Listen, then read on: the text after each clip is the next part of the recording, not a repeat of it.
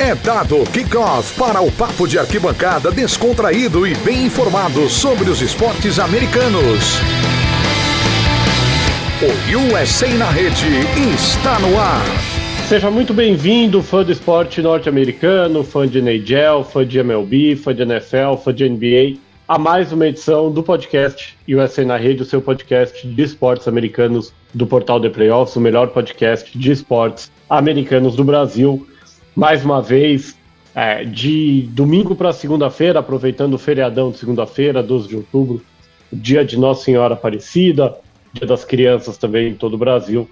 A gente reúne a nossa bancada, a melhor bancada de comentaristas de esportes americanos do Brasil, para trazer para você o, o recap, é, a análise dos jogos deste domingo domingo que marcou a quinta semana da temporada regular da NFL. Essa temporada regular da NFL que está confusa para burro, a gente vai falar mais sobre todos os impactos do coronavírus nessa edição. Essa quinta semana que em diversos momentos justificou uma das frases mais famosas é, da filmografia sobre o futebol americano nos Estados Unidos, a frase do filme Um Domingo Qualquer, que diz exatamente que em um domingo qualquer na NFL tudo pode acontecer e a gente teve coisas interessantes e surpreendentes acontecendo nesse dia 11 de outubro, um dia super especial para o esporte norte-americano, enquanto a gente grava. Los Angeles Lakers e Miami Heat fazem o jogo 6 da final da NBA na bolha, na Flórida. O Lakers lidera a série por 3 a 2 e conquista o título se vencer o Heat é, nesse domingo, o Heat que sobreviveu na sexta-feira vencendo o jogo número 5. A NHL tá de férias, rolou o draft é, na semana passada, e a MLB começa também nesse domingo as suas Championship Series, as séries de que definem os campeões da Liga Americana e da Liga Nacional.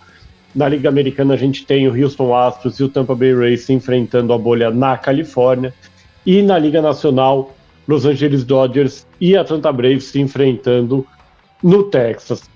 É, você já sabe essa e todas as outras edições do podcast USA na Rede, você acompanha no SoundCloud, no iTunes, no Spotify, no Google Podcasts, enfim, no seu agregador preferido de podcasts. Lembra sempre de assinar o nosso feed para não perder nenhuma edição. E uh, a gente começa pelos agradecimentos de praxe é, hoje a gente tem um retorno, se é que dá para dizer assim, muito, muito especial para a gente na parte técnica. O Pix, Pix que vocês conhecem do The Playoffs na WP, o Pix que é nosso parceiro no outro podcast da casa, ajuda a gente na parte técnica na edição dessa semana. E a gente tem bancada cheia para que o Gabriel Mandel debata a quinta semana da NFL Começando por quem tá mais tranquilo aqui, porque afinal não joga, o time tá de bye. Mia Mastrocolo, tudo bom, Mia? Bom dia, boa tarde, boa noite. Não importa que hora você esteja ouvindo este maravilhoso podcast. Eu tô aqui só pela corneta, tô de bye week, tudo sossegado por aqui. Vamos que hoje tem muita coisa acontecendo por aqui. Com a gente também, ele que é habituê da nossa bancada aos domingos para debater é, para fazer o recap da rodada, não tá tão feliz hoje assim, afinal, o resultado não foi tão bom. Fernando Ferreira, tudo bom, Fernando? Boa noite, Mandel. Boa noite a todo mundo da bancada. E, pois é, mas é, com motivos para ficar tranquilo também pro restante da temporada, porque eu sei que eu não preciso mais estressar com os Colts esse ano. Posso acompanhar resto da temporada apenas como espectador e sem muitas pretensões de torcedor, né? Mas é isso, então vamos em frente agora, pensando em 2021, velho diretamente dos Estados Unidos, ele que nem se preocupou hoje, afinal o time também teve uma espécie de bye week jogando na capital norte-americana. Rafael Fraga, tudo bom, Fraga? Tudo bem, manda, Mia, Fábio, galera aí do UFC na rede. Isso aí, bem feliz hoje, mais uma bela atuação do meu time. É um domingo bem tranquilo aqui em Boston. Isso aí, vamos conversar um pouquinho de futebol americano, que eu já tava com saudade. Tem tempo que eu não tô aqui com vocês, eu tava, tava com saudade do podcast. E finalizando a nossa bancada, talvez o homem mais feliz do dia de hoje. É, eu tenho certeza que nem ele, no auge do seu otimismo, imaginava o que ia acontecer hoje no Arrowhead Stadium. Fábio Garcia, tudo bom, Fábio? Boa noite, Mandel. Boa noite todo mundo da bancada e todo mundo está nos ouvindo. É... Não, eu não, eu não conseguia, eu não conseguia acreditar até agora, na verdade, no que aconteceu no Arrowhead Stadium. Uma vitória extremamente expressiva, né, contra um dos candidatos ao Super Bowl. Acho que é importante para ganhar um pouco de respeito, para ganhar um pouco de confiança. E, e, sendo bem sincero, a, a, minha, a minha expectativa como torcedor era perder por apenas 10 pontos num jogo competitivo. Isso me daria alguma certa esperança. Uma vitória, então, é, foi, foi muito, muito importante para o time hoje. Bom, vamos começar então falando exatamente desse jogo. É, o duelo de divisão, duelo da AFC West entre Las Vegas Raiders e Kansas City Chiefs. O Chiefs entrou em campo invicto, quatro vitórias, nenhuma derrota. É, um, ótimo começo de temporada, ótimo primeiro quarto de temporada do Patrick Mahomes. O Las Vegas Raiders entrou em campo com 50% de aproveitamento e, de forma surpreendente, como o próprio Fábio falou, é, foi levando o jogo é, de um modo muito parelho, pau a pau, o primeiro tempo inteiro.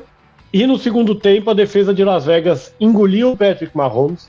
É, o ataque de Kansas não existiu. E a gente viu uma atuação de gala do Derek Carr, uma ótima atuação do ataque, ótimo desempenho do Henry Ruggs. É, o, o, Josh Jacobs, se não foi brilhante, extremamente efetivo dentro da red zone. E a vitória dos Raiders, 40 a 32, colocando nesse momento apenas um jogo de, de diferença entre eles na luta pelo título da divisão. Fábio, vitória à parte, o que, que mais te chamou a atenção no desempenho de Las Vegas hoje? Hoje os Raiders eles mostraram um ataque completo pela primeira vez no ano. Né? O Wayne Huggs ele acabou se machucando logo no primeiro, no primeiro jogo da temporada, né? no, no segundo quarto contra os Panthers ele sofreu uma lesão e, e, aí a gente perdeu um pouco essa, essa profundidade de campo que ele dá. Tem o Nelson Aguilar que é, que é veloz, mas uh, o Huggs é um jogador muito melhor. Então tinha, eu tinha muita curiosidade para ver como que esse ataque ia funcionar é, diante de, de, de, todas as, as, as, varia, as, variações que acontecem dentro de uma partida mesmo.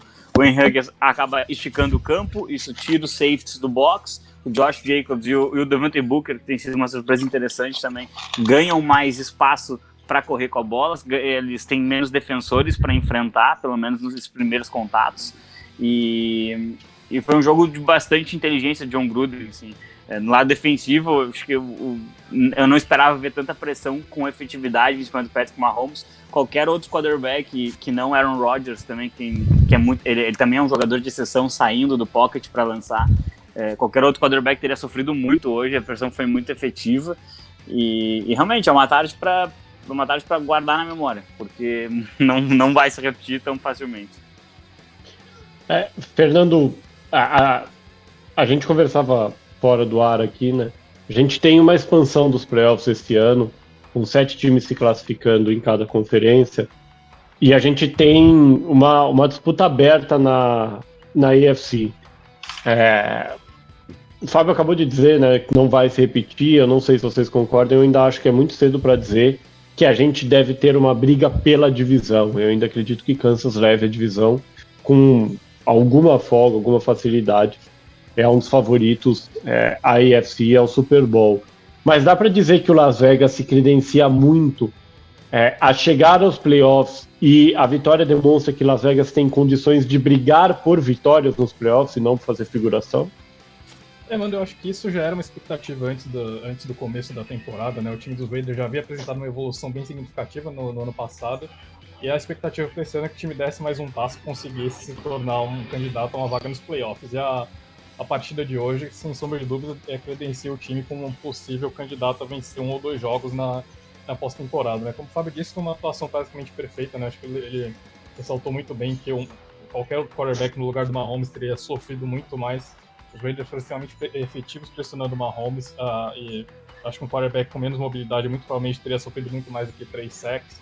O time teve uma grande atuação ofensiva. O, o, o Carr voltou a lembrar o, o Derek Carr do auge da carreira dele né, nos últimos anos que era um quarterback bem mais conservador e hoje hoje a gente vê o Derek Carr sem medo de sem medo de alongar o campo, sem medo de testar a secundária dos Chiefs. Então, realmente, uma atuação extremamente completa dos Raiders, que é, acho que é motivo de esperança para o restante da temporada. Ô, Rafa, é, a gente é, acompanha, a gente debateu aqui várias vezes é, o projeto do que era o Oakland Raiders, hoje Las Vegas Raiders, com um contrato longo pro, é, pro Gruden, é, trazendo o Mike Mayo, que era um cara que estava que, que não estava no dia a dia de uma franquia que vi, veio é, da, da NFL.com, é, com uma renovação, a troca do Khalil Mack, é, escolhas de draft que a gente no começo achava questionáveis. Esse jogo ajuda a mostrar que existe um projeto é, bem desenhado que talvez não para 2020, mas que existe uma reestruturação muito bem feita na franquia? Ajuda, ajuda. Um, e, meu, o Gruden é um grande head coach. Ele, ele sempre foi um grande head coach. Uh, e, assim, ele tava meio que professor Pardal, né? Dava essa, essa expectativa nos, nos últimos anos. Ah, mas o projeto era esse, era meio que destruir o time, começar do zero e montar um time com a cara dele. O, o contrato longo permitiu isso para ele. Eu acho que a gente viu os primeiros passos disso no ano passado e certamente a gente está vendo isso esse ano. Um, o Derek Carr, é, ele é um quarterback que ele, ele é um ótimo game manager um, e ele tem qualidade para ser um, um, um, um, grande quarterback. A gente já viu uma temporada que ele foi candidato a MVP. Uh, não estou falando que ele vai ser MVP, que ele vai chegar nesse nível, mas se ele não cometer muitos erros, esse time com o Josh Jacobs, com o Ruggs agora, ele pode sim fazer frente dentro da divisão. Também não acho que é favorito, mas é um time muito bem administrado pelo Gruden e pelo Meia. Né? A gente vem tocando essa tecla aqui algumas vezes. Assim, as escolhas mais polêmicas do draft continuam sendo polêmicas, né? o Farrell, até agora não, não vi nada dele. A defesa não é uma defesa Gruden, a defesa continua fraca. É, pelo visto, conseguiu pressionar hoje, mas é uma defesa que deixa muito ponto passar. Uh, então, assim, tem muito trabalho para fazer na frente ainda. Mas sim, eu acho que a gente já deve ver nesse novo estádio, uh, nessa nova é, é, era do, dos Raiders, uh, o torcedor pode sim ficar ter, ter esperança de que o presente já é bom e o futuro pode ser melhor ainda, porque quem tá lá pelo menos entende de futebol americano. As decisões podem ser polêmicas, mas eles entendem sim do jogo. Ô Fraga, deixa eu te fazer um convite até, meu querido. Já que tu citou o Clelin Ferrell, eu não sou um defensor dele, mas eu te convido a dar uma olhadinha nos lances hoje. Para mim, foi a melhor atuação dele desde que chegou. Ano passado ele teve jogo de dois sacks e meio. Eu, eu tento não me prender tanto a estatísticas, porque acho que tem coisas que pesam um pouquinho mais. Mas o papel dele hoje, do Max Crosby, foi essencial para os dois serem vitoriosos. Sem dúvidas, mas é, o que eu digo é, a gente não viu uma consistência ainda nessa defesa. É, todo jogo parece que os Raiders deixam 30, né, a mais pontos passarem. Eu sei que é o ataque dos, dos Chiefs é muito forte, mas pro estilo de jogo do Ra dos Raiders, a gente espera mais. Uh, então, e, e o Farrell pode ter tido um grande jogo, mas a escolha foi muito alta, né? A gente tem que lembrar disso. Por isso que eu digo, as polêmicas continuam ainda, uh, especialmente sobre draft. Mas eles, o Mayak e o Gruden entendem muito mais do futebol americano do que nós aqui, por exemplo. Então, certamente eles enxergavam alguma coisa nesses jogadores para levarem eles onde eles onde eles levaram que a gente não, a gente como analista de fora não, não entendia. Se não tirar do mudo, manda, ninguém vai te escutar, querido. pois é, pois é, pois é. Começamos bem. Ô, ô Bia, passando pro, pro outro lado, pro lado derrotado, é, a gente já falou muitas vezes de como o Mahomes faz com que o time de Kansas seja melhor, é uma dependência menor da defesa, como é um time que vai colocar 30, 32, 35, 40 pontos por jogo. Mas hoje a gente viu um time que tem um ataque regular para bom, não é um ataque brilhante na liga, causar estragos, conseguir conter os Chiefs a oito pontos no, no segundo tempo, sendo que o touchdown é, do Kelsey veio bem no final do jogo já. É, e conseguiu levar uma vitória de divisão dentro de casa que pode até pesar depois em desempate, tudo isso. É, o que, que Kansas pode tomar de lição desse jogo para o restante da temporada e para os playoffs? Bom, o que a gente viu no jogo de hoje foi o que o Belichick já tinha mostrado de comprar uma Mahomes. Você tem que pressionar ele o jogo inteiro e você não pode deixar ele olhar para o fundo do campo. Você tem que deixar ele ter que fazer a mágica dele ali e torcer para não dar certo. Então a gente vê uh, ali um jeito do que o, o Mahomes pressionado desse jeito aparece as falhas ali da OL, então o Chiefs tem que ajeitar isso. Outra coisa que apareceu hoje foi de novo aquele problema da defesa contra jogo corrido. O Chiefs tem esse problema desde o ano passado, melhorou muito com certeza, mas ainda ainda tem o que ajeitar aí e o Chiefs tem que olhar essa derrota e tem que acertar os pontos ao invés do Mahomes virar a cara e não olhar na cara do coleguinha na hora de ir para o vestiário. É, tem gente que diz que isso é você ser muito competitivo e é bom, e tem gente que diz que é você ser um mau perdedor e é ruim. Eu acho que alguém que ganha tanto poderia ter uma atitude diferente quando perde, mas entendo. Não, não, mas o Mahomes ele cumprimentou o Carta. Na televisão parecia que não, mas tem um vídeo na O Car foi atrás dele, né? Vamos é, combinar. sim, o Car teve o, que não vem não. O, quem o Car teve que ir atrás dele para cumprimentar. eu, se eu vencesse não, Mahomes, cima eu de, não vai meter o louco em cima de mim, não, parça. houve, houve uma vez que, que um time de basquete ousou fazer isso com um jogador na NBA. Tá? O time de basquete era o Detroit Pistons. O jogador era o Michael Jordan. Quem quiser, procura o documentário do Jordan que ele conta essa história. É, na semana que vem, o, o Las Vegas Raiders é, tem bye, enquanto o Kansas City Chiefs é, é um dos times acaba sendo um dos times afetados pela tabela, é, mas de uma certa forma beneficiado, né? O Chiefs faria o Thursday Night Football contra o Buffalo Bills. É, como o jogo do Buffalo Bills com o Tennessee Titans foi adiado, só vai acontecer na terça-feira, fica impossível para Buffalo jogar contra o Tennessee na terça-feira e contra o Chiefs na quinta. O jogo entre Kansas City Chiefs e Buffalo Bills foi adiado para segunda-feira da semana que vem. Então seria o Thursday Night Football vai virar um Monday Afternoon Football às 6 horas da tarde no horário de, de Brasília.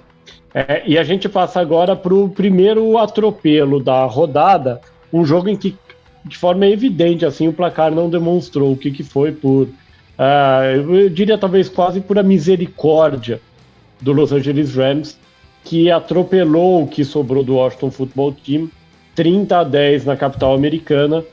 O grande ponto alto do jogo para o Washington, a volta do Alex Smith, forçada após o Kyle Allen é, sair contundido. O Alex Smith não teve um bom desempenho, mas é, dois, quase dois anos depois de uma das piores lesões que eu vi uma, um, jogo, um atleta sofrer, o simples fato dele ter sofrido um sec e sair andando é, já é a prova de que ele merece é, o, prêmio Laurels, o Comeback Player of the Year, MVP, vaga de titular Pode no Bowl nos dois times, qual, qualquer coisa.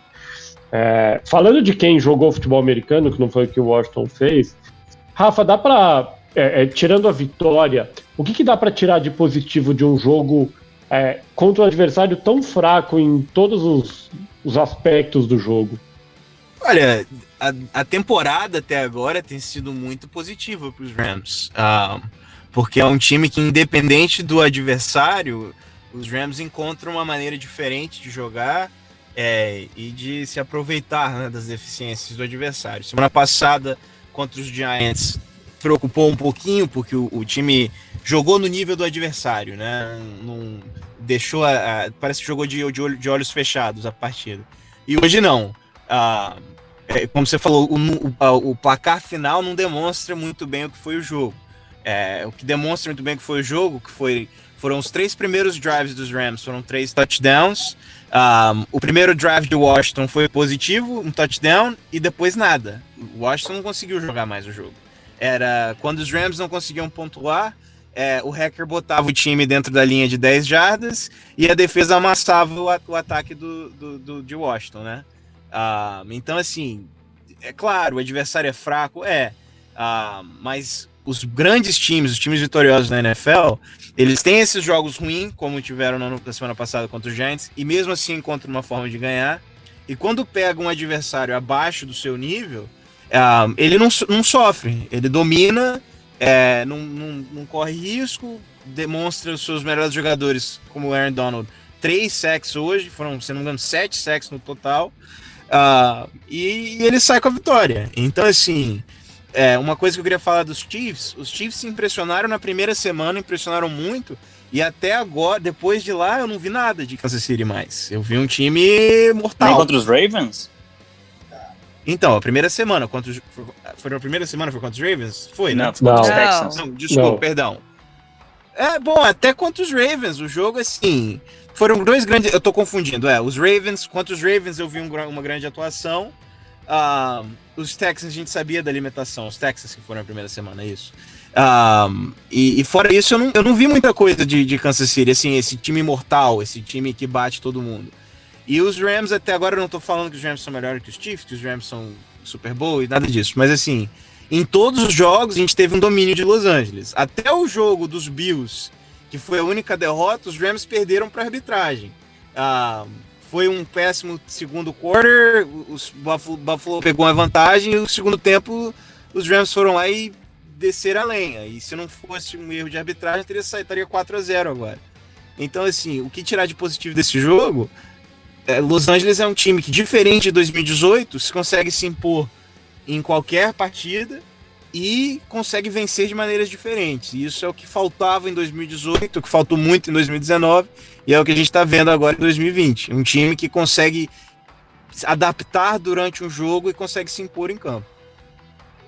O, Fernando, é, a gente viu uma oscilação grande do, do Goff entre 2018 e 2019. É, e hoje os números é, não são números brilhantes, não são números que vão conduzir o Goff é, a uma votação de MVP, mas são números que certamente conduzirão ele aos playoffs junto com, com a franquia. É um Goff cada vez mais é, maduro e consciente das suas limitações e do modelo de jogo que ele tem que adotar. É exatamente essa definição, né? A gente vê um George Goff muito mais maduro nesse é, agora comparado aos últimos dois anos, né? Acho que o, o George Goff em 2018 chegou a aparecer até mesmo na conversa para MVP, mas hoje é um quarterback que entende muito mais o que o papel dele dentro do esquema do, do Sean McVay. É um time que talvez tenha menos estrelas, mas que acho que tem, de fato, é um time que parece mais consistente, parece um pouco mais convincente. Né? Acho que esse time do, dos Rams hoje, como um todo, é um time muito mais maduro, mesmo perdendo estrelas, mesmo perdendo alguns jogadores daquela equipe de 2018 Acho que os Rams como um todo demonstram essa maturidade. O Goff sendo uma das, um dos líderes do elenco também demonstra que, que amadureceu bastante de, nesses últimos anos. Bom, Fábio, é, do outro lado a gente viu é, a saída de alguns jogadores, né, especialmente o Brandon Cooks, e a gente já imaginava é, que o Cooper Cup e o Robert Woods fossem, fossem ganhar mais espaço. E o que a gente tem visto nos primeiros cinco jogos é uma divisão muito grande também no backfield, né? Hoje o Daryl Henderson foi o mais acionado, mas o Cam Akers foi mais efetivo, o Malcolm Brown, o Akers voltando de lesão, o Malcolm Brown também recebeu oito carregadas, os três é, participando, três não, né? O Akers não, mas o, o Henderson e o Brown participando é, do jogo aéreo também. É, começa a ser um time com mais opções ofensivas e que vai confundindo cada vez mais o adversário? É, o grande problema para você enfrentar o, os Rams, ele, por, por, mais que tenha o dono na defesa, ele vai ser sempre esse ataque. Né? O McVay ele é muito criativo e ele fazia, ele fazia o ataque ser muito dinâmico a partir do Todd Gurley. O grande, a primeira, a primeira demonstração do McVay é com o Todd Gurley como principal arma.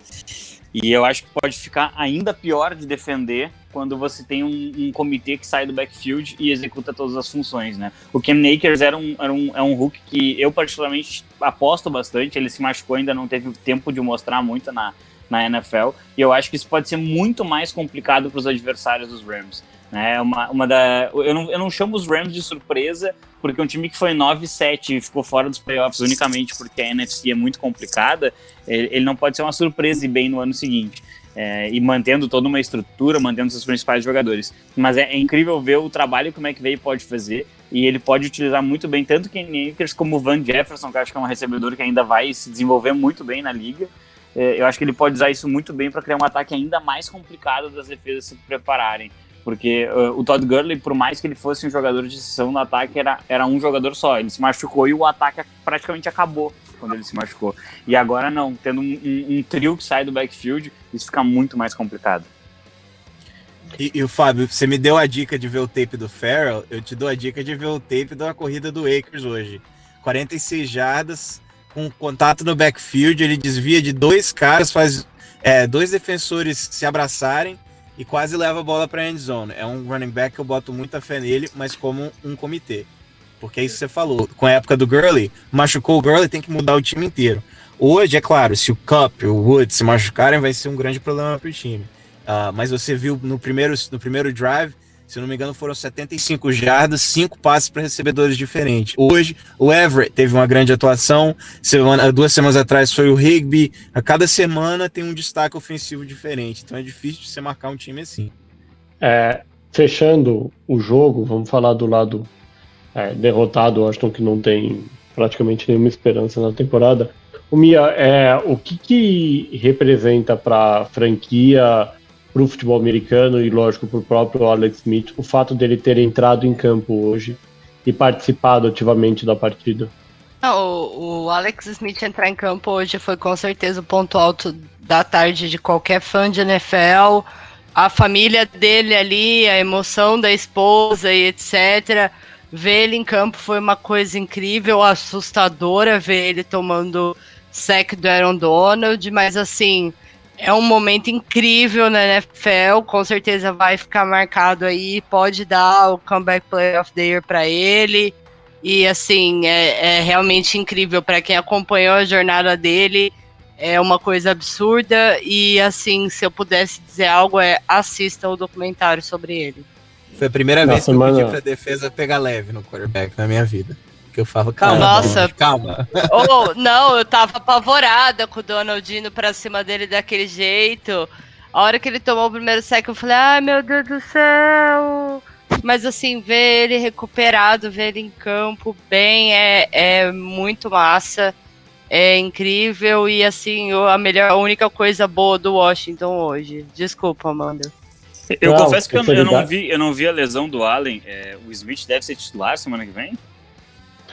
É, o, o Alan hum. voltou durante ah. o jogo, ele poderia ter voltado. Foi um choque de cabeça com ele e o Ramsey.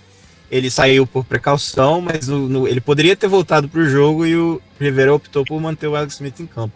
É, o que eu estava vendo muito durante a transmissão, o Rivera acredita que tem como o Washington ganhar três dos próximos quatro jogos. Então ele quer ver qual quarterback vai dar a melhor oportunidade para ele de fazer isso. E aparentemente esse quarterback não é o resto. Não, o único cara que pode fazer isso é o Alex Smith. É, é lógico, a questão do Alex Smith é a confiança, é quão boa a perna dele tá para movimentação, para scramble, para uh, é, tomar pancadas, é, é até fisicamente para aguentar 60 minutos de jogo. Mas assim, ele é muito melhor do que o Dwayne Haskins. Hoje, pode ser que a carreira do Haskins eu não acredito seja brilhante, mas hoje o Alex Smith é muito melhor que o Dwayne Haskins, é muito melhor que o Kyle Allen, apesar de que o Allen fez um primeiro drive bom. É, e, e, assim, haverá uma vantagem essa semana se o, o Alex Smith for confirmado, ou pelo menos se planejar que ele seja o titular, que é até o jogo de hoje o Alex Smith não tinha participado de treinos com contato. Então, ter tempo para se desenvolver pode fazer com que ele seja, é, com que ele tenha um ritmo de jogo maior e mais esteja mais confortável. Ele é muito melhor do que os outros dois. É, o Washington tem uma chance real de vitória na semana que vem, porque enfrenta o que sobrou do New York Giants. E o Los Angeles Rams fecha a rodada de domingo é, numa, no Sunday Night Football contra o São Francisco 49ers, que vem decepcionando nessa temporada. Falaremos mais deles daqui a pouco. E um clássico da, da NFC West. É, a NFC East, como um todo, ela vem decepcionando, né? Se bem que hoje não foi necessariamente uma decepção. No clássico da Pensilvânia, o Philadelphia Eagles lutou bastante, teve perto de conseguir a virada, mas sucumbiu ao Pittsburgh Steelers. O Steelers, é, que acabou vindo de bye porque o jogo contra o Tennessee Titans na semana 4 foi adiado, continua invicto, continua liderando é, a AFC Norte 38 a 29. É, vocês uh, uh, Fábio e Fernando, que vem da IFC, esse Pittsburgh é, vai incomodar, ou a ponto de brigar por Super Bowl? É, ou, apesar do bom início, não é um time, por exemplo, para ganhar de Kansas? Brigar por Super Bowl acho que é um pouco demais, mas é um time que acho que incomoda o Baltimore Ravens dentro da divisão e de repente pode ser um candidato a correr por fora, né? A gente viu é, os Titans chegando no ano passado, acho que os Steelers são um time para correr por fora, né? No momento não vejo como um time para para brigar pro Super Bowl, mas com certeza é um time muito melhor do que o ano passado e é um time que tem condições de, de, de ameaçar o Baltimore Ravens dentro da, da AFC Norte, né? Foi um jogo um jogo ok dos Steelers, acho que os, os Eagles têm muito mérito por terem feito um jogo tão próximo contra um time que teoricamente é muito é muito superior, mas o, os Steelers vêm convencendo semana após semana, né? O, o Chase Claypool foi uma escolha muito boa para os Steelers no draft, né? O time era um time que tinha apenas uma escolha no, no top 100 arriscou essa escolha no Chase Claypool e vem um jogador que vem contribuindo imediatamente com o time, né? Hoje teve, teve quatro touchdowns, foi a grande estrela da tarde, 103 jardas, então é, é, é um time que convence bastante. Né? Tem uma defesa tem uma defesa fortíssima, tem um ataque que agora produz muito mais com o retorno do, do Ben Roethlisberger, então acho que é um, é, é um time para ficar de olho como um possível um time correndo por fora na IFC. É, eu, eu, vou, eu vou discordar um pouquinho do Fernando, unicamente pelo que a gente vem vendo na NFL recentemente. Né? Ano passado, na minha opinião, é, o, o San Francisco 49ers chegou no Super Bowl basicamente por conta de uma unidade. Né? A gente ressalta muito a qualidade do Shanahan, a forma como ele estrutura o ataque e tudo mais, mas a defesa que levou aquele time. E eu acho que Isso. essa defesa dos Steelers ela pode carregar esse time e tem um quarterback mais experiente e melhor do que os 49ers tinham. Então, um, esse time pode chegar no Super Bowl. Ele não é favorito porque Patrick Mahomes e o Lamar Jackson estão na conferência.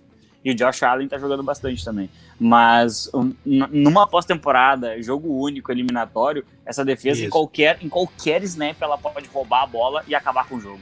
Né? O TJ Watt, para mim, era o, era o grande candidato a jogador defensivo do ano, né? antes da temporada começar. E eu acho que ele vem fazendo campanha para isso. Tem um tal de Aaron Donald, tá jogando muito bem também, mas o TJ Watt é um grande jogador e pode acabar levando esse prêmio, sim. Inclusive, o é, TJ comemorou o aniversário dele muito bem hoje, né? É, um, é. um sec e três é, tackles for loss no, na partida de hoje. Eu, eu arrisco a dizer que qualquer hora que o Pittsburgh Steelers chega nos playoffs, ele é candidato para o Super Bowl. O time tem pedigree para isso, ainda mais enquanto o Big Ben seja o quarterback deles. Ah, com, com o Tomlin ali também, o time tem pedigree de vitória, tem pedigree de Super Bowl. Então, se eles conseguirem vencer essa divisão, que eu acho que é 100% possível, ah, eles entram como um dos favoritos para o Super Bowl, sim. Uh, ainda mais por causa dessa defesa, né? É, TJ Watt, Dupree, é, eles estão jogando lights out desde o ano passado. Ano passado foi uma das melhores defesas da NFL e a gente não falava muito deles porque o time estava meio bagunçado, né? Mas a defesa já era muito boa. Esse ano está melhor ainda. Então, com o Big Ben, que agora encontrou no, no Claypool uma a arma que faltava para esse time, é, é, esse time é perigoso sim. É muito perigoso. É claro que os Eagles né, tem alguns problemas de linha ofensiva, alguns problemas defensivos é, que facilitam esse tipo de atuação que a gente teve hoje de Pittsburgh. Mas tudo que eu vi até esse momento deixa os Steelers como candidato sim para esse ano. Como vocês falaram, o jogo oh, espetacular. Que... Fala minha. Eu acho que os Steelers não correm tão por fora assim, não, viu? Você pega essa combinação dessa defesa, de um ataque que tem a experiência do Big Ben, o corner jogou muito hoje, tá encaixando o ataque. Você tem uma defesa muito boa, que a gente sabe que é o que leva os times mesmo. Mas o Tomlin ali, a liderança do Big Ben, você tem um time que pode sim, claramente pro Super Bowl e que pode ganhar do, do, do Ravens sem, assim, não sem problemas, mas que pode brigar de igual pro, pro Ravens, principalmente pelo que a gente viu do Ravens no, nos últimos tempos. Então, assim, não acho que corre tão por fora assim, não. V vamos só tirar um momento para lembrar que três anos atrás a gente estava cavando aí a, a, cova do Tomlin, a loucura de perder Brown, que eram os grandes ídolos, os grandes ícones desse time, e hoje a gente está aqui, Pittsburgh Steelers jogando muito, pode ser, pode ir pro Super Bowl esse ano. E o Antônio Brown sumiu do mapa e o Bell também tá escondido lá em Nova York. Né? Quem diria não, que a decisão totalmente. de tão certa? A gente achava que ele não, que ele não ia terminar a temporada empregado. Essa Maluco é... pra gênio. É, mas essa é a diferença, por exemplo, entre o Houston Texans e o Pittsburgh Steelers. O Houston Texans e outras franquias, Washington, Jets também, você duvida sempre do que eles fazem. O Pittsburgh Steelers eu aprendi a nunca duvidar do que eles fazem. Pode demorar, mas dá certo. É, do, do outro lado, é, o Philadelphia Eagles, que esteve muito perto de, com uma vitória, três derrotas e um empate, manter a ponta da NFC East, que diz muito sobre a divisão em que o meu time joga, é, fez um. assim, não, não, não, passou vergonha hoje, né? Dentro de uma divisão tão fraca para vocês, ainda mais com a lesão do Dak Prescott, a gente fala mais dela mais fim do programa. O Eagles é o grande é, favorito a ser o que menos vai passar vergonha na temporada? a levar a divisão? Não, Cara, eu acho que... que não é o que menos vai não, na verdade, que menos vai passar vergonha, talvez é. sim, nessa divisão. É, provavelmente. Eu não sei como responder. Eu não sei, não tem favor. Não, essa um divisão é tão absurda tá que o, o, o, Cowboys tomou um sufoco do Giants. Tipo, não dá para discutir com isso. Acho que tirando os Giants, a gente não tem nenhum. Uh, uh, todos podem ser campeões na, na divisão, tirando os Giants. Né? Acho que os é Giants estão. Eles, é, o Washington, eu, eu vejo o Washington bem acima de Nova York, em termos tanto de coaching como de, de grupo. A forma como se apresenta, uhum. se apresenta em campo, assim. A defesa, a defesa de Washington deu um, deu um salto de qualidade gigantesco do ano passado para esse. E aquilo, defesas realmente podem ganhar jogos a qualquer momento, por mais que o Danny Haskins tenha lançado um quarto de temporada é. lá para eles. É Chase é. Young, o Fuller, o Sweat, tem muito talento e o Ron Rivera sabe tirar o melhor desse time.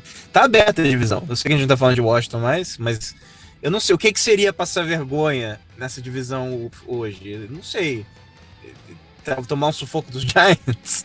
Perder de virada é, pros então, Redskins. Pra mim é, é tipo isso aí. E, e, assim, é uma divisão tão, tão absurda.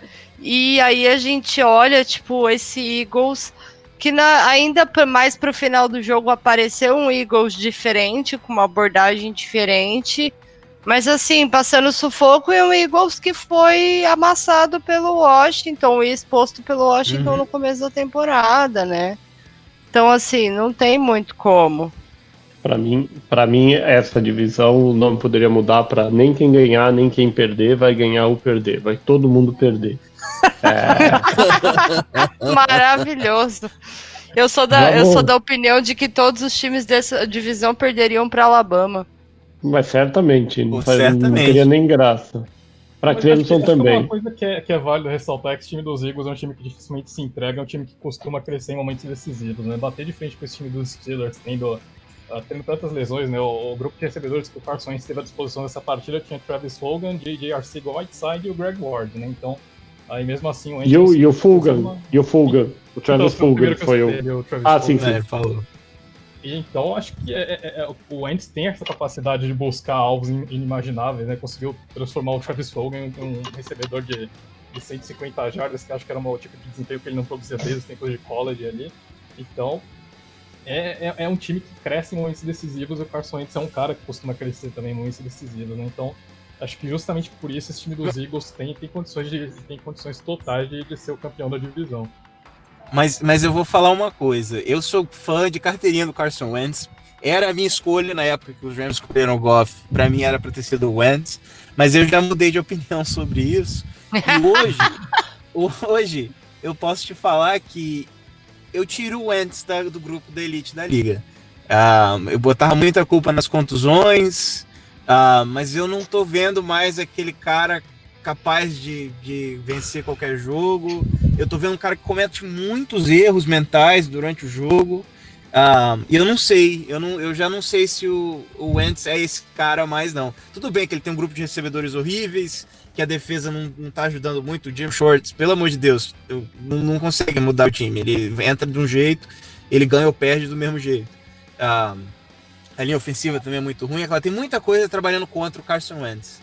Mas eu não sei, a, a, cada jogo que eu vejo, eu, eu gosto um pouquinho menos do que eu vejo do Wentz. Não sei se vocês concordam comigo ou não, mas eu tô, já tô tirando ele daquela categoria de elite ali. Ah, não é... sei se tirar da, da categoria de elite, mas a gente tá vendo um, um Eagles tão arrebentado E eu, a, a sensação que eu tenho um pouco do Carson Wentz, às vezes olhando algumas coisas, é meio que desleixo.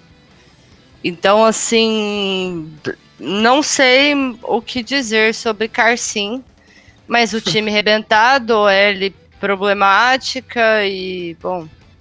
É, é o, o Philadelphia Eagles na semana que vem uh, enfrenta o, o, Baltimore Ravens em casa, um jogo mais um jogo fácil contra o rival da, da AFC North. E o Pittsburgh Steelers faz o clássico da, da AFC North contra o Cleveland Browns. É um jogo que, de um jeito ou de outro, vale a ponta da divisão, divisão que tem uh, três times com quatro vitórias. A diferença é que os Steelers, por conta do bye, não tem derrota nenhuma. Um dos times que tem quatro vitórias é o Baltimore Ravens, que hoje não teve nenhuma dificuldade para vencer o Cincinnati Bengals em casa, né, 27 a 3. Dá para dizer que o Joe Burrow foi finalmente apresentado à divisão é, que ele chamará de casa pelos próximos anos? Coitado do Burrow. É, o Cincinnati ele é um projeto ainda, né? Ele não é um time. É, ele tem um novo treinador, novo, é, recente, né? Ele tem um ano e pouco no cargo. Ele tem um novo, um novo quarterback é, mas ele não tem uma linha ofensiva. É, o, novamente o AJ Green se machucou, então os, os, recebedores eles, eles têm que criar uma química ainda. Ele já criou uma química interessante com o Tyler Boyd, mas é, é um ataque que ainda carece de, de, de alguns aspectos. Né? Como não tem uma linha ofensiva muito efetiva, acaba diminuindo o impacto de Joe Mixon na, na, na, nos, nos, duelos em si. É, o Cincinnati ainda precisa muito para se tornar competitivo. Eu acho que o Joe Burrow foi uma escolha acertada, mas ainda falta bastante. Sim, foi um belo, um belo bem-vindo à divisão que os, que os Ravens deram a ele hoje. Eterno projeto, né? Projeto de 50, 30 anos já que tá esse projeto. É, né? não, o problema é que esse projeto aí vai, vai moer o Burrow como já tantos outros quarterbacks foram moídos na liga. Esse é o problema, entendeu?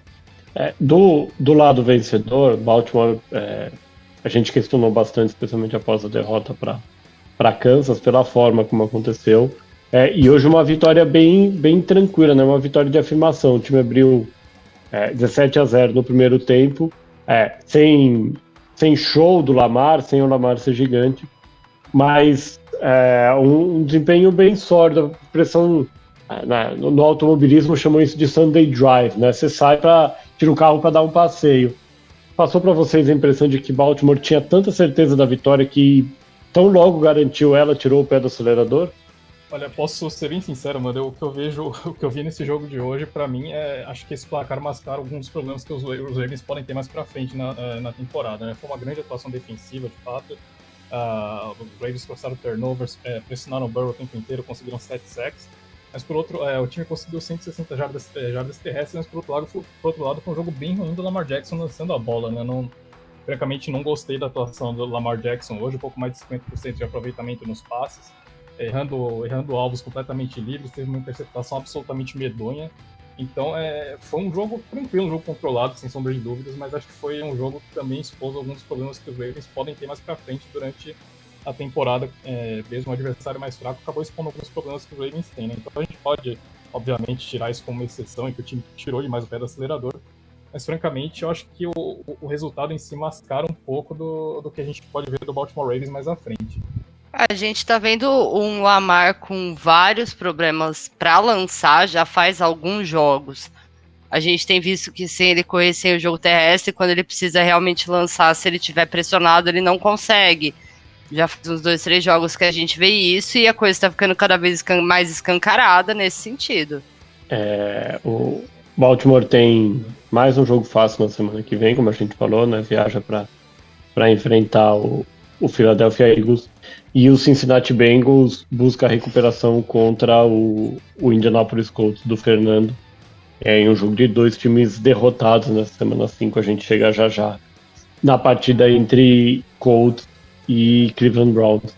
É, a gente tinha um duelo particular acontecendo também é, nos jogos das duas horas da tarde, que é já o duelo é, pelo Trevor Lawrence, né? O, o, o, duelo pelo Sunshine. A gente tinha três jogos aí entre times com 0 e 4 na temporada. É, dois deles mantiveram o mesmo caminho. Um deles ganhou, O primeiro time que manteve o mesmo caminho, claro, New York Jets. É, o Jets comandado pelo interminável Joe Flacco, já que o Sam Darnold foi desfalque. É, o Jets não fez frente ao, ao Arizona Cardinals, é, não foi um jogo parelho em nenhum momento. E Arizona se recuperou depois de duas derrotas contra Los Angeles Chargers uh, e contra o Carolina Panthers, vencendo por 30 a 10 em Nova York. É, o Jets é o time mais fraco da liga para vocês? É o time mais mal treinado, né? É isso que eu ia Vocês falar, é o time mais sacaneado por Adam Gaze na liga, entendeu? É, é uma, uma sacanagem. Aliás, vocês olharam na cara do Flaco hoje, bicho, ele tá completamente morto por dentro. O Flaco sempre. É, ele é uma múmia. Ele. Não, ele é mas múmia. é que. Mas ele assim, a cara dele lá no Jets. Não, eu sei que ele... ele, é uma múmia, gente, mas a cara dele com a Danguese é uma coisa assim. Não sobrou nada. É, é eu, o... eu, é, se não for o pior, é um dos piores, né? Eu tô tentando pensar aqui quem pode ser pior que Nova York, eu, não sei, mas de fato, com o Adam Gates no comando, ele se transforma no pior time da liga.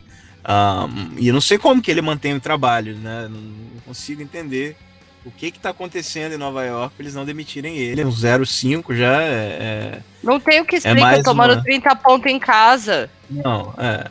E assim, Arizona, que é um time que a gente esperava muito mais do que a gente tem visto até agora, é, é um jogo que eles precisavam vencer, precisavam de convencer, uh, mas tudo indica que não é um time assim de alto nível, um time que vai competir mesmo esse ano. Uh, um time que também tem um treinador que eu tenho minhas dúvidas sobre ele.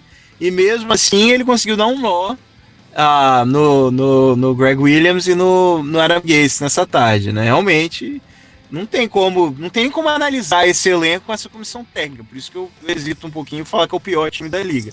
Porque a comissão técnica afunda qualquer time. Não, não sei como. Não é questão de ser pior da liga, ele é o mais mal treinado. É. E acho que em termos de talento. E mais sacaneado for... pelo técnico agora que o Bill Bryan foi demitido. É, eu acho que se a gente for analisar em termos de talento, uh, tem alguns bons jogadores nos Jets. Inclusive, eles draftaram muito bem esse ano, na minha opinião. É, a questão é que o Adam Gaze ele parece não ter nenhum tipo de relação com o próprio time. E isso que eu acho mais assustador da franquia. É, o Jamal Adams saiu de, de, de Nova York, foi para Seattle e ele falou deixou bem claro que o Adam Gaze ele não, não conversa com o time, ele não conversa no vestiário. Se o time está perdendo e precisa uh, mudar alguma coisa, um dos jogadores acaba tendo que falar, um dos outros treinadores. Se há um problema de vestiário, mesma coisa. Então, eu acho que é, por conta de um, de um head coach que, que ele seria o Joe Flaco, mais ou menos, dos, dos treinadores, né? Por conta de, de, um, de, um, head coach tão inefetivo, ele, é, ele é insuficiente. O Adam Gaze é insuficiente. É, eu acho que os Jets eles não têm rumo na, na, temporada. E dizem que ele ainda tem um emprego pelo fato de que a, a franquia não quer espantar possíveis candidatos com a ideia de que é possível ser demitido durante a temporada. Eu acho muito pouco para você comprometer Porra. a carreira do, do, Nossa, isso, isso é uma desculpa de nada. Você não, tem um moedor de time, velho. O cara é um moedor de time. O que, que é ser demitido no meio da temporada, perto do que, do que ele tá fazendo é, não, nesse ponto, Nesse ponto, não, é o cargo mais não, seguro da liga. Eles não vão. Você pode ser um lixo, uma merda por anos, que eles não vão te mandar embora. Exatamente, eu tô com o Rafa nesse rolê. Ele tá lá até agora, já passou, né? Se ele tivesse cinco jogos, eu entendia. Mas não é o primeiro ano dele lá. Então, pô, já deu, não é possível. O que mais que ele tem que fazer para ser demitido? É, não sei. Agora. O Fernando, do outro lado, é, o, o Rafa falou um pouquinho já de Arizona. É, a gente vem comentando aqui semana após semana a inconsistência do time, é, mas hoje foi é, um jogo em que a Arizona não se complicou, né? não, não deu chance para o azar, ao contrário do que aconteceu nas duas semanas anteriores contra dois times que a gente vê como bem mais fracos. É, e mais uma grande atuação, mais uma vez, o DeAndre Hopkins só comprovando como o Bill O'Brien também é ruim. É, pode falar. Ah, desculpa, mano. Ah, só pra. É, realmente, acho que era uma atuação que era, era um jogo que a Arizona não tinha como se comprometer, mesmo se quisesse, né? Mesmo se tentasse muito. Os Cardinals, é, curiosamente, os Cardinals chegaram a ficar duas vezes à frente por uma posse de bola apenas e em nenhum momento pareceram ameaçados, né? Foi uma vitória bastante tranquila, mas não muito convincente, né? O Kyler Murray voltou a ter um turnover bem feio, uma interceptação bem ruim. Uh, tem turnovers em todos os jogos da temporada até aqui. Então era, era uma vitória que os Cardinals precisavam massacrar os Jets e venceram com folga, mas longe de ser o, de ser atropelo que poderia, né? Realmente um grande jogo do DeAndre Hopkins novamente. O Kyler Murray teve 400 jardas, mas acho que como o Fraga disse, é um time que ainda não é, realmente não é um time para pegar esse ano ainda, né? Acho que esse jogo foi, foi, mais uma prova disso, né? Os Cardinals ainda têm, eles estão longe de ser um time, uh, de ser um time realmente, de ser um contender de fato, né? São um time sólido, mas que ainda, ainda falta um pouco para o time ser considerado de fato competente o suficiente para brigar por alguma coisa. E acho que, é, só complementando isso que o Fernando trouxe, isso fica mais evidente e mais grave uh, no fato de que o head coach ele disse que provavelmente o Chandler Jones sofreu uma, uma lesão no, no bíceps e está fora da temporada. Então você perde um dos melhores sacadores da NFL nos últimos anos, com certeza o seu melhor jogador defensivo uh, eh, para o restante do ano. Né? Isso, não, isso só tira ainda mais a sua, a sua chance de ser candidato. Na, na semana que vem, o New York Jets uh, cede o bye para o Miami Dolphins, o jogo em Miami, e o Arizona Cardinals fecha a semana 6 da NFL no Monday Night Football contra o Dallas Cowboys em Dallas. É, o outro time que continua na briga ainda pelo, pelo Trevor Lawrence, pelo Sunshine, foi o Atlanta Falcons. É, dessa vez no papel oposto, né? O Falcons fez força para virar o jogo contra o Carolina Panthers no último período, mas não conseguiu, é, mesmo jogando em casa, 23 a 16 para Carolina. Carolina que soma a terceira vitória seguida, é, o terceiro jogo sem o Christian McCaffrey, né, o time acordou sem seu melhor jogador. E o Atlanta Falcons se encaminha a passos largos para encerrar a era Dan Quinn. É, o Quinn vai ser o técnico do, do Atlanta na próxima vez em que a franquia entrar em campo? O Quinn já foi demitido. Breaking news, mas é. Ele foi, ele foi demitido logo depois do jogo. Dan Quinn já foi demitido, já caiu. Então não teremos mais Dan Quinn, o segundo treinador demitido. E o que que, o que, que resta dessa nova deriva chamada Atlanta Falcons pro resto da temporada? Sendo bem sincero, Mandel, é, o, o Atlanta Falcons ele tem que começar a cogitar a troca de alguns jogadores. Concordo. Ah, isso, isso, isso, é um pouco, isso é um pouco doloroso de se dizer, principalmente para o torcedor dos Falcons, que deve ter apego aos seus melhores jogadores, mas ainda tem muito talento ali. E, e algumas franquias um pouco mais competentes poderiam extrair boas coisas desses talentos. O caso do Julio Jones, por exemplo, tá, tá machucado esse ano, mas tem um histórico muito bom na liga. Calvin Ridley tá tendo um ano muito interessante. E o próprio Matt Ryan, né? Hoje tem franquias, se você ligar para Indianápolis e oferecer o Matt Ryan, talvez eles paguem uma escolha de primeira rodada, porque o Philip Rivers está é triste. É porque o Philip Rivers, né?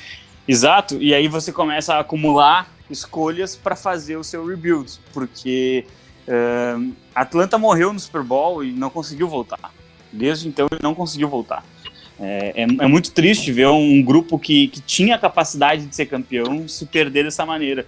Né? Então, eu acho que não tem muito mais o que fazer. É começar a projetar uma nova temporada e, dependendo do seu recorde, você já pega o QB do futuro.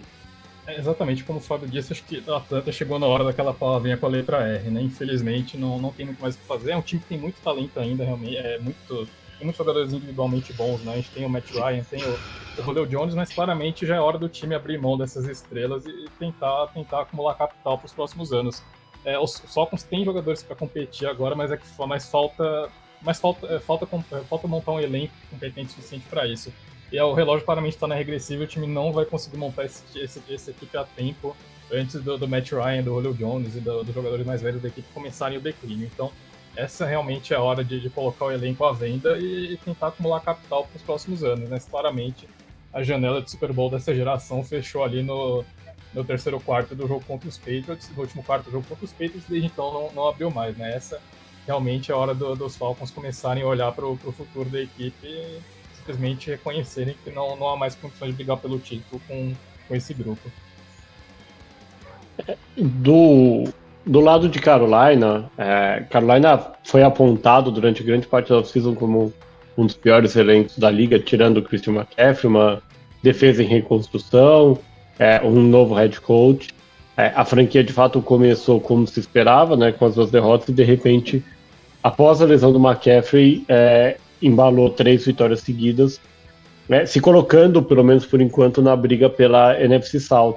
É, o McCaffrey, existe a possibilidade que ele volte na semana 6, pode ser que é, o Panthers segure ele mais uma semana, mas dá para cogitar esse time brigando por alguma coisa, já que a gente sabe, por exemplo, que a NFC uh, East não deve colocar nenhum time de wild card.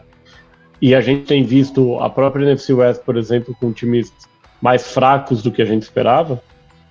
Na minha opinião, não. Eu acho que os Panthers estão fazendo uma campanha muito interessante. É, o Matt Rule é um dos, dos treinadores uh, mais vitoriosos dessa temporada, né? Porque ele não teve uma pré-temporada, ele não teve um training camp normal e ele chegou na NFL agora e está fazendo um trabalho bem interessante. Está conseguindo extrair bastante coisa do Ted Bridgewater e daquele ataque ali que não tem grandes nomes quando o McCaffrey está fora. É, mas como todo time que está num processo de reconstrução, é, é, natural que as lesões comecem a aparecer e que ajustes uh, sejam feitos para explorar as fraquezas desses jovens talentos, né? E aí eu cito até os próprios Raiders ano passado, eles fizeram um bom draft, que nem acho que Carolina fez, e, e, eles disputaram até uma parte da temporada e depois faltou profundidade de elenco. Eu acho que a gente vai chegar no momento em que essa defesa de Carolina, principalmente, ela vai, vai sentir falta de profundidade. E isso vai acabar comprometendo alguns jogos e vai tirar o time da briga por Wild Card. É, é o, todas as impressões que eu tive do Rule até agora é um grande head coach. Tem tudo para ser um grande head coach na NFL. Ele vem de um excelente trabalho em, em Baylor. Uh, assim, é, é, eu acho que a Arizona está em boas mãos. Um, e a gente está vendo isso esse ano. Esperava, a expectativa era baixa, era. Mas às vezes é o, o ideal para você começar como um novo head coach, é isso, né? Você faz um belo trabalho, faz o feijão com arroz, monta um time competitivo e quanto a expectativa, barra, a barra tá lá embaixo, né? A pressão não é tão grande. Então, sim, é, não diria que é candidato para playoffs esse ano, talvez consegue beliscar uma vaga, sim, mas é um time muito bem treinado, né? A grande diferença, a gente está falando aí de Kingsbury e Gaze, que não estão fazendo um bom trabalho. Uh, o Matt Roll já em, em, cinco jogos já mostra o seu pedigree e que tem tudo para ser um dos, dos ótimos head coaches da NFL. Na próxima semana, o Carolina Panthers recebe o Chicago Bears, enquanto a Atlanta Falcons viaja a Minnesota para enfrentar o Vikings. É, o único time 04 no, que, que, jogou no primeiro horário e ganhou foi o Houston Texans. Houston, que também não tem mais o Bill O'Brien, demitido na semana passada. Houston recebeu o Jacksonville Jaguars, ganhou por 30 a 14, é, em um jogo marcado pelos, pelos erros no ataque de parte a parte. É, e soma agora uma vitória e quatro derrotas exatamente igual a, ao Jacksonville Jaguars. É, já foi um Houston bem melhor sem o Bill O'Brien com o Romeo Crenel como interino. Crenel que é o técnico mais velho da história da NFL. É engraçado, você tira o câncer, né? Você tira o tumor, o time rende mais, né? O grande problema do Bill O'Brien não era só que ele não era um head coach bom dentro de campo, mas como era um Gaze, ele é um cara é, que não é bem visto fora, né? Que não é um líder, que não sabe é, ter essa, essa, sei lá, parceria com seus jogadores, montar aquele time mesmo. E saiu, o Cornell faz exatamente isso muito bem. Ele é adorado por todos. É, é o que dizer, né? De um cara que arruma briga com o DeAndre Hopkins e agora com o J.J. Watt. É, é meio que impossível. Então, tá aí. Agora que o time não tem mais essa figura é, é, tirânica aí por trás dos, dos, das cenas, o time começa a render aquilo que a gente sabe que eles têm a capacidade de render. E espero que os Texans tenham um ano muito melhor do que foi esse, esse péssimo início aí mais uma vez. Eu concordo com o Fraga que o grande problema saiu. Eu só não vou me empolgar e não vou achar que os Texans já estão no rumo certo, porque o adversário ele ainda é muito fraco. Né? Uh, os Jaguars eles, eles acertam bastante em, em, na, nas escolhas do draft. Na minha opinião, eles encontraram um running back que a gente fala muito pouco, mas deveria dar mais crédito, que é o James Robinson. E mas eles ainda são um time muito fraco. Então, uh, eu quero ver esse, esse, time do Texans ele, ele brigar um pouquinho mais com equipes um pouquinho mais fortes, com equipes que vão realmente disputar por uma vaga uh, de wild card, uma, ou aquelas equipes que a gente olha e a gente sabe que são equipes de pós-temporada, né? Como os próprios Chiefs ou, uh, ou os Ravens na AFC. Então, uh, acho que uh, dá, dá para ver que o time tem, tem potencial para ganhar mais jogos, mas um começo 0-4 pode te prejudicar demais na briga para o Wild Card, quando tem ali Browns, Steelers, uh, Raiders e Patriots ou Bills brigando por uma vaga também. Não, sem dúvidas, o maior problema do Texans já saiu, mas o Texans, é, antes dele ser dele demitir o Bill O'Brien, o Bill O'Brien também deu uma moída no time. Então, assim, o time não tem escolha, a OL tem muito problema. Então, assim, tá longe de acabar o, o caminho do Houston. Mas com certeza, só de ter demitido o Bill O'Brien, já, você já tá, tipo, 10 passos à frente. É, a Mia trouxe um ponto bem interessante, né? O Bill O'Brien claramente foi embora tarde demais, né? depois que o estrago já estava feito, então os Texans podem até de repente buscar uma recuperação nessa temporada. Acho pouco provável, mas enfim, o time tem, tem talento para tentar alguma coisa nesse ano. Mas o estrago do Bill O'Brien vai muito além disso, né? Um time que pode de repente ficar ali no, no top 5, no top 10 de draft e não ter como, não ter como aproveitar isso, porque não tem uma escolha do ano que vem. Então, uh, o estrago do, do Bill O'Brien vai muito além da temporada de 2020. Acho que esse é o principal motivo de preocupação para os Texans no momento. Exatamente, Fala. tipo, demorou, eles de, antes tarde do que nunca, mas demorou demais. Eles, de, eles deixaram o Bill O'Brien ter uma sequência de dois anos de decisões péssimas para o time. Então, assim, é, demitiram, mas é, foi já era muito tarde.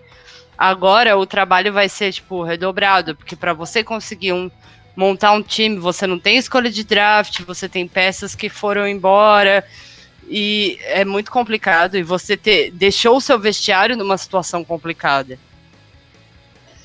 É, a gente a gente tem na semana que vem o Houston Texans viajando para enfrentar o, o, Tennessee Titans, é, enquanto o Jacksonville Jaguars recebe o Detroit Lions, que vem de bye nessa semana, um jogo emocionante entre duas franquias que tomadas ganharam dois jogos e perderam sete. A gente está cheio de jogo ruim semana que vem.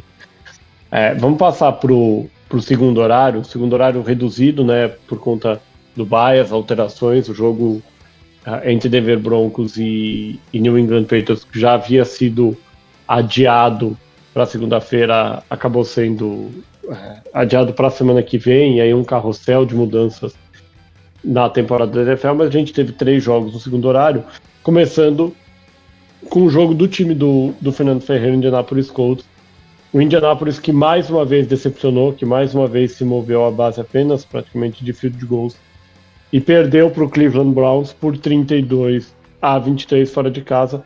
Cleveland somando a quarta uh, vitória na temporada. Uh, Fernando, a gente conversava uh, fora do ar, né? É um jogo que deixa claro que o projeto Philip Rivers não deve ter o sucesso que se esperava em Indianápolis. É, infelizmente, sou, sou, um grande fã do Philip Rivers, acho que foi um cara que teve uma carreira fantástica, mas claramente a 2019 não foi exceção. 2019 claramente é a nova regra do Philip Rivers a gente viu isso de novo hoje. Né? É, o Philip Rivers claramente não tem mais o braço de antes, ele não consegue mais testar. Uh, não, test, não consegue mais testar jogadores de defesa adversária, foi interceptado numa, num lance absolutamente é, bizarro na primeira interceptação dele, a segunda então sem comentários. Enfim, é, Rivers claramente não é o quarterback que os Colts é, precisam para brigar por alguma coisa. Né? Ele chegou em Indianapolis não para ser a solução de todos os problemas, mas para oferecer um upgrade com relação ao Jacob Brissett. Até agora, é, o que se viu, o Rivers consegue acertar bolas que o Brissett não, não tem, jamais tentaria, mas por outro lado não, não, não melhorou o suficiente para os Colts serem considerados de fato contenders. Né? Uh, o time não conseguiu desenvolver o jogo terrestre hoje a bola passou mais para a mão do Rivers, ele precisou esticar mais o braço e, enfim, o que aconteceu foi basicamente que nós já tínhamos isso do, do Rivers no ano passado com os Chargers, forçando bolas desnecessárias, errando, errando recebedores livres, uh, cometendo turnovers, então claramente o projeto não deu certo. Os Colts ainda tem, ainda tem munição para tentar mais um ou dois anos antes de começar as renovações de contrato, mas o, o Philip Rivers claramente para mim é one and done, né? Depois desse ano abrir mão dele.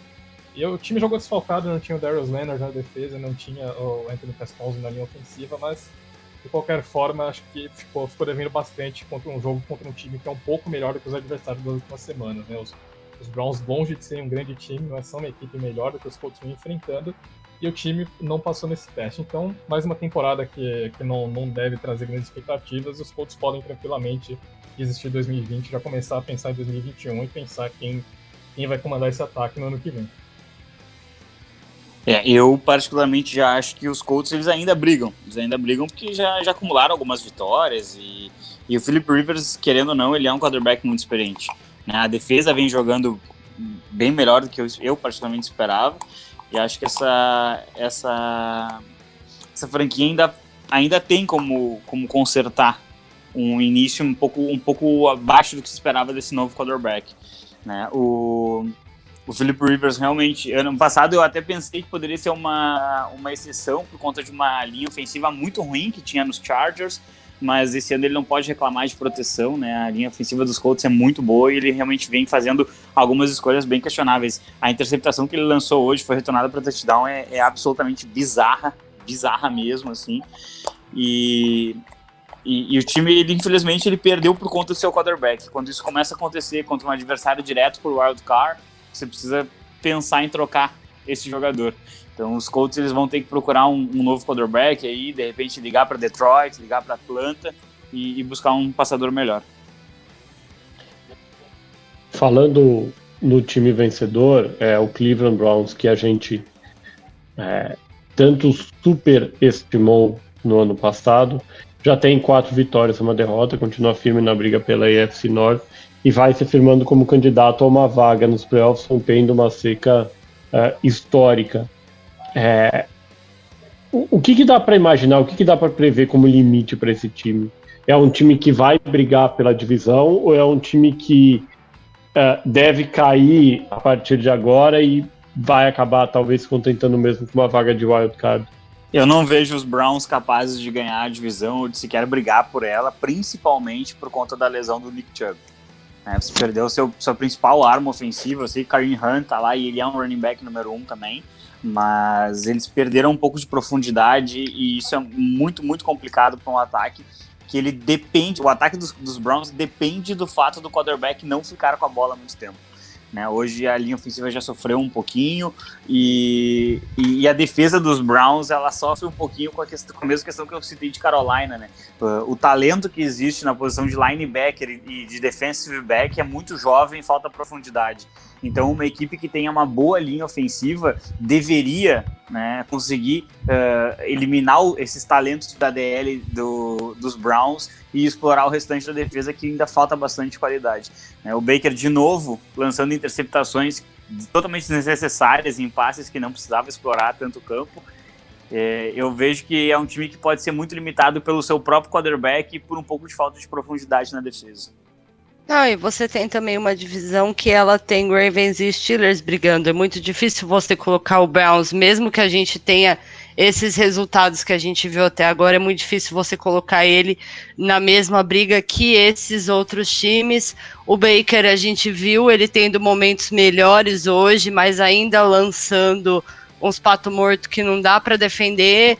Então, assim, o Browns é um time que está caminhando e o Odell tá fazendo o que dá, a gente tá vendo o Odell ter um, um, uma, uma, boa temporada, mas é muito difícil você colocar ele para brigar dentro dessa divisão especificamente. É, eu concordo, acho que os Browns hoje não, não brigam por absolutamente nada, além de no máximo uma vaga de wildcard, né? Foram, foram vitórias contra adversários que eram, eram, eram mais fracos, né? Claramente a gente vê que hoje Colts e, e Cowboys não eram, não eram adversários à altura do, dos Browns, mas é, é, é, o teto do time é esse, né? Realmente é muito difícil imaginar essa equipe batendo de frente com os Steelers ou com os Ravens e, e das demais equipes de ponta da IFC. É, o Cleveland, se eu posso fazer o contraponto e pensar em algo positivo, tendo em vista as tétricas campanhas dos últimos anos, Cleveland precisa de quatro vitórias é, nos últimos 11 jogos para ter uma campanha de 50%. É uma franquia que sofreu tanto, com tanto desmanche e tanto problema, vem pelo menos é, acertando é, a sua recuperação. Os Browns na semana que vem é, fazem um duelo de divisão contra o, o, Pittsburgh Steelers e o Colts recebe o, o Cincinnati Bengals. É, numa das grandes surpresas da rodada, eu acho que é inegável, o Miami Dolphins atravessou o país entrou em Santa Clara, é, ignorou a camisa vermelha que apareceu do outro lado e trucidou o São Francisco 49ers 43 a 17. São Francisco é, que tem uma temporada marcada por lesões, tem apenas duas vitórias e três derrotas. E o Miami também soma sua segunda vitória em cinco jogos esse ano. Dá para dizer que esse ano São Francisco não vai brigar por nada? Depois desse jogo, acho que mais do que nunca, né? Já era difícil imaginar esse time brigando por alguma coisa com todas as lesões, né? Com, perdendo ali. Na, os Niners basicamente estão sem, sem o Solomon Thomas, sem o, o Nick Bolsa, evidentemente, e sem o de Ford, então já, e, e, então já foram três. E infelizmente com a volta do Garópolo também, né? Nossa, hoje eu passei o Garópolo de limitado para ruim, oficialmente. Não, bicho, não dá, não dá. Ele foi rebaixado hoje de limitado para ruim. Ou, oh, oh, o Shanahan tirou ele de campo e falou: ah, é para proteger meu quarterback. Aham, uhum, não tem nada a ver com as duas interceptações seguidas e o jogo pífio que ele tava fazendo, né? Bom, é, já entendi que vocês não gostaram muito da performance de São Francisco. É, como, como que você lida com, com um ano desse, né? Você tinha uma alta expectativa, você reforçou o seu elenco, no mínimo trocou as peças, né? Manteve seu time interessante. Você tem uma questão que é a limitação do quarterback, tem uma questão clara que são os problemas físicos e tem uma tabela, lógico, não no jogo como de hoje, mas uma tabela mais difícil que no ano passado. É, quando você. Eu, eu imagino que o Shanahan é, e a, a franquia já tenham percebido a mesma coisa que a gente. Como é que você lida com o restante do ano? O que, que passa a ser o foco quando você percebe que você não tem um time ruim para buscar escolha top 10 de draft e que também o seu time não vai te levar a lugar nenhum? Eu acho que o 49ers está num momento que ele, tá, ele tinha que se focar em ter jogadores para entrar em campo. Porque o, o, o tanto de jogador que eles tiveram que subir nas últimas rodadas foi bizarro o time tá completamente quebrado, remendado, costurado, sofrendo e ainda para desespero a volta do Garópolo desse jeito. Então, assim, o, o, o 49ers tem que ali segurar o que dá sem, sem perder mais peças. Você não, não tem como você se arriscar mais ali. Eu acho que é um misto de frustração com, com desespero, né? Frustração por ver a temporada acabar tão cedo, uma temporada tão promissora chegar ao fim tão cedo. Também um certo desespero porque os 49ers atualmente se encontram com mais três anos de Jimmy Garoppolo, incluindo esse. São mais dois anos de 48 milhões de contrato no total. Eu não vejo nenhum time da NFL se arriscando a pagar 48 milhões pelo Garoppolo e é muito dead money para os 49ers engolirem com buyout, buyout ou coisa do tipo você não é, não, é, não é minimamente interessante ou financeiramente viável você deixar 48 milhões no banco, e o time realmente, como você disse, manda, é, é tem qualidade demais para buscar um quarterback na parte de cima do draft. Né? Então, existe essa frustração por não ter conseguido, uh, por não ter conseguido repetir desempenho em 2020, o desempenho de 2019 e 2020, mas existe também certa, certo desespero do time saber que existe uma barreira muito grande chamada Jimmy Garoppolo que pode impedir essa equipe de ser competitiva com o elenco completo no ano que vem. Né? Então uh, acho que os, os 49ers se encontram numa, é, numa, numa situação não muito agradável. Né? Acho que pra, no momento o time tem que realmente terminar 2020, sentar na mesa e planejar 2021 muito bem para não ter uma repetição desse ano. Olha, o, o Shanahan é um treinador bem inteligente, ele pode acabar bolando algo que, que nos desminta, né, de que a temporada não, não acabou e conseguir algumas vitórias e acabar uh, chegando numa pós-temporada. É, mas uh, os 49ers caminham a passos largos para repetir o que a gente tem visto na NFL uh, com uma certa frequência nos últimos anos. Né? Jaguars 2017 foi finalista de conferência com uma defesa avassaladora e um ataque que andava através da sua defesa. Né? No, no outro ano, as equipes estudaram e começaram a explorar as fraquezas daquela defesa. O Chicago Bears aconteceu a mesma coisa em 2018 e agora em 2019 com os San Francisco 49ers, né? No, no, ano seguinte, essas equipes não conseguiram repetir o mesmo sucesso da, da, da temporada anterior. Isso mostra o quão importante é você ter esse equilíbrio entre as unidades e não depender só de uma, né? Do outro lado, rapidinho, antes da gente passar para o último jogo da rodada, 154.4 de rating, 3 touchdowns, 350 jardas, seis passes errados. Ryan Fitzpatrick garantiu mais uma tarde como titular?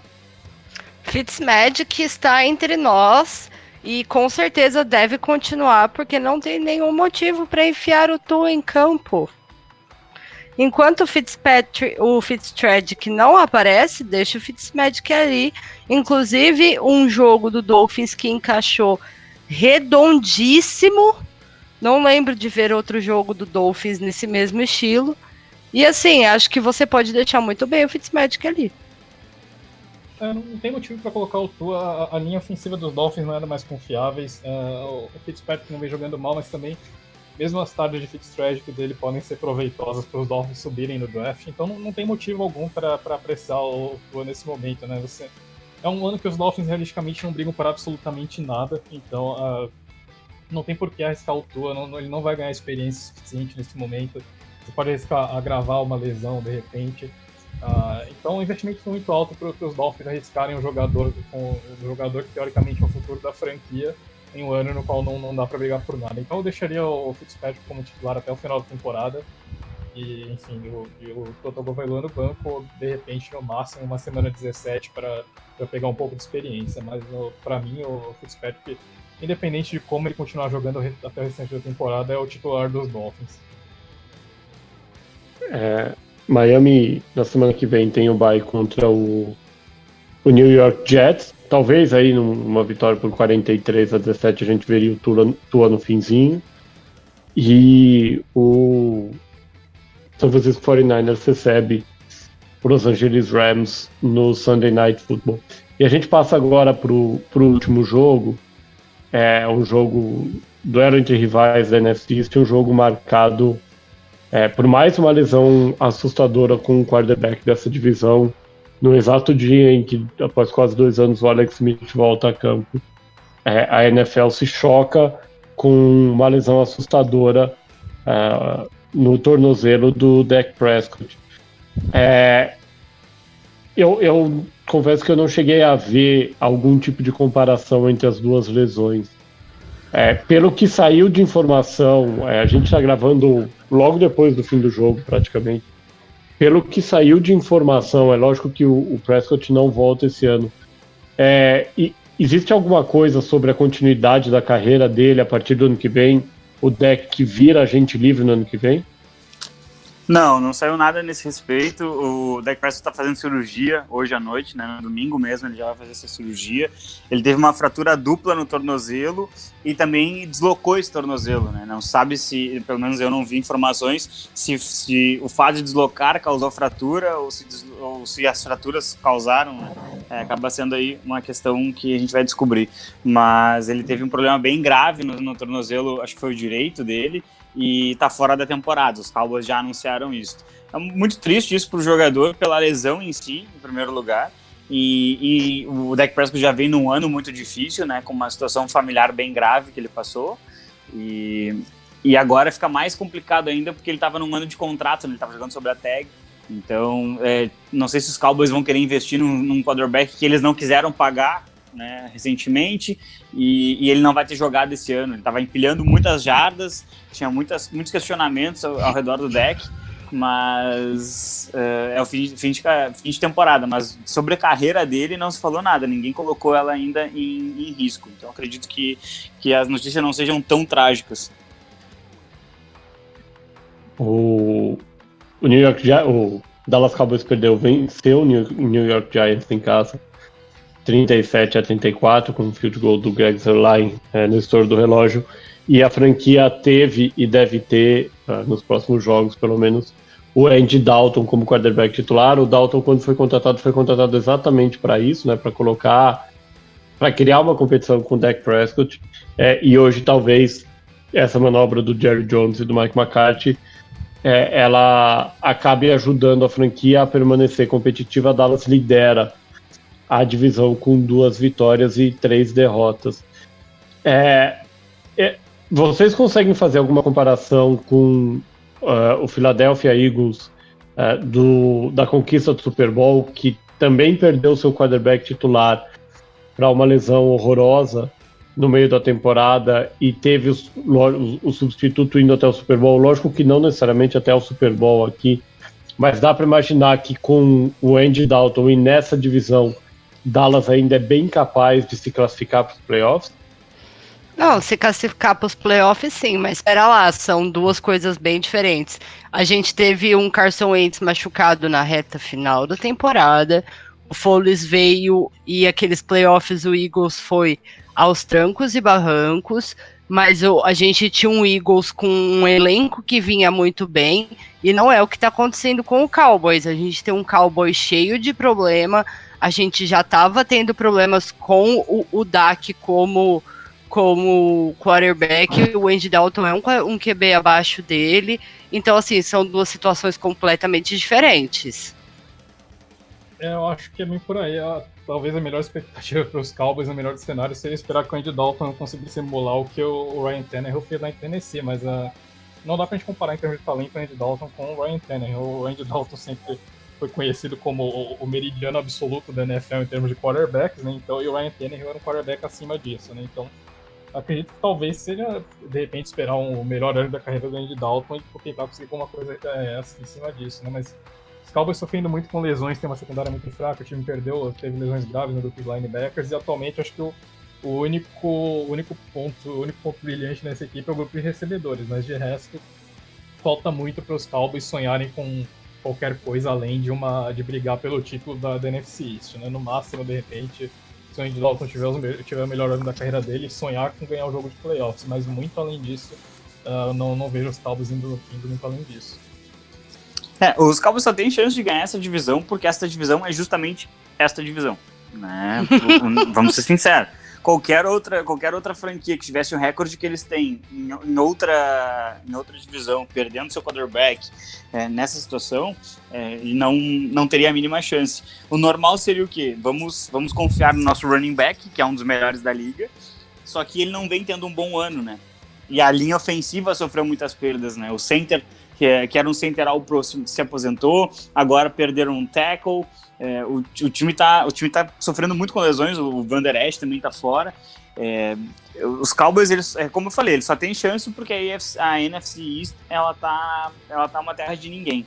Mas eu não vejo o Dalton assumindo esse time e levando esse time para muitas vitórias. Hoje mesmo ele quase perdeu o jogo para os Giants. Né? É, só, só lembrando, né, são quatro vitórias na divisão, quatro vitórias e um empate, sendo que duas dessas vitórias, a de hoje do Dallas Cowboys e a do Washington Football Team na primeira semana, vieram em jogos dentro da divisão, em que idealmente ou normalmente na NFL um dos times vai ganhar, mas mesmo se os dois empatarem na conta da, da NFL acaba ficando uma, o equivalente a uma vitória e uma derrota. É de longe a divisão mais fraca da NFL, por muito é, isso não, não deve mudar até o final da temporada. É, do lado do New York Giants, para a gente fechar, é, continua também a briga forte pelo Trevor Lawrence no ano que vem, ou para vocês, apesar dos problemas do Daniel Jones, é, seria um erro a franquia é, é, é, trazer outro quarterback para 2021? Complicado, né? Porque a gente tá falando de um talento do, do, do, famoso generational talent, né? Que é o Trevor Lawrence, aquele cara que aparece uma vez na vida só. Então os Giants não teriam como deixar esse cara passar, né? E eu, ah, por outro lado, eu não, eu não sei o que dizer do Daniel Jones, né? É difícil a gente avaliar um jogador quando ele não tem linha ofensiva, quando o grupo ao redor dele é limitadíssimo, ele ainda perde o Second Barkley, que era a única referência ofensiva dessa equipe. Mas o Jones também, é, eu acho que é muito difícil a gente defender um quarterback que em 17 jogos disputados como titular na carreira, em 16 deles sofreu ao menos um turnover, e em 10 jogos ele sofreu, acho que, um turnover ou mais. Então, é, o Jones também tem apresentado muitos problemas que acho que criam muito, muito pontos de interrogação em tê-lo como futuro franchise quarterback. Então, partindo do princípio que os Giants ainda fiquem nessa briga e consigam de fato a primeira escolha, acho que não dá para deixar o Trevor Lawrence passar e o jeito seria tentar conseguir uma troca pelo, pelo Daniel Jones, né? Mas mesmo assim foi um, um time que investiu um capital de top 10 nesse quarterback, então é, é, já mostra um erro aí. Enfim, os Giants se encontram numa situação bem, bem complicada, né? Novamente é um rebuild muito mal conduzido, a equipe claramente já. Acho que é, é péssimo você ter que escolher quarterbacks em anos consecutivos, ainda no top 5, ainda no top 10 possivelmente com uma primeira escolha agora, né? Então é realmente uma, não é uma situação muito confortável na qual os Giants se encontram agora. É, na minha opinião, o Jones, ele, ele foi uma vítima da franquia, sendo bem sincero. No mesmo draft em que o Daniel Jones foi, foi selecionado pelo, pelo New York Giants, o, o Odell Beckham Jr. tinha acabado de partir para Cleveland. Ou seja, você trocou o seu melhor recebedor. O time não tem defesa nesses anos que ele teve lá. Na hora de selecionar um jogador de, de linha ofensiva, eles optaram pelo, pela seleção que chamava mais atenção, que era o Saquon Barkley. Não é um erro selecionar o Barkley, ok? Mas o Quentin Nelson estava lá. E, então, assim, ele nunca teve uma linha ofensiva, ele só tem o running back, que é muito bom, é exceção, mas em dois dos três anos como profissional sofreu com lesões. Obviamente, isso tem, tem uma parcela da, da linha ofensiva nisso também. É, eu acho ele uma vítima, de verdade. Ele deveria proteger melhor a bola? Deveria. Ele comete alguns erros que ele não precisaria cometer? Uh, acredito que sim, principalmente na, na semana 1 contra os Steelers, ele poderia ter virado o jogo, ele acabou lançando uma interceptação ridícula, e isso acaba pesando muito contra o Daniel Jones. É, mas no final de tudo, a avaliação ela não pode ser perfeita, ela não pode ser completa, porque o time nunca deu chance para ele, na minha opinião. Apesar de que, como o Fernando falou, se tiver a escolha número um, Trevor Lawrence, você tem, você tem que escolher ele, né? Você tem que escolher ele. Troca o Daniel Jones e, e, e segue sua vida. Bom, a gente vai ter a oportunidade de ver o Daniel Jones em campo é, na, na semana que vem. De novo, em naquele que deve ser um dos piores jogos da temporada, o Washington Football Team e New York Giants. É, esse sim é um duelo em que é capaz de os dois times perderem. É, e não é, eu, eu, eu, só espero honestamente que, que ninguém saia machucado, mas o nível técnico do jogo deve ser baixíssimo. E Dallas, como a gente já falou, com esse baque da perda do Dak Prescott, fecha a semana com o Monday Night Football, uh, enfrentando, recebendo o Arizona Cardinals. É, lembrando sempre que é, começaram as semanas de bye, né, assim, naturalmente previstas. Essa semana Green Bay Packers e Detroit Lions de bye. É por Broncos conta do adiamento. É, Broncos e Patriots também, por conta do adiamento do, do jogo entre os dois, por conta dos casos de coronavírus no, no New England Patriots. E a gente tem, uh, além de Minnesota Vikings e Seattle Seahawks, que estão jogando, fazendo Sunday Night Football no horário da gravação. Amanhã, Los Angeles Chargers e New Orleans Saints no Monday Night Football. E na terça-feira, o duelo entre Buffalo Bills e Tennessee Titans. Também adiado por conta do coronavírus. E a gente encerra aqui essa mais essa edição do podcast USA na Rede, seu podcast de esportes americanos do portal The Playoffs.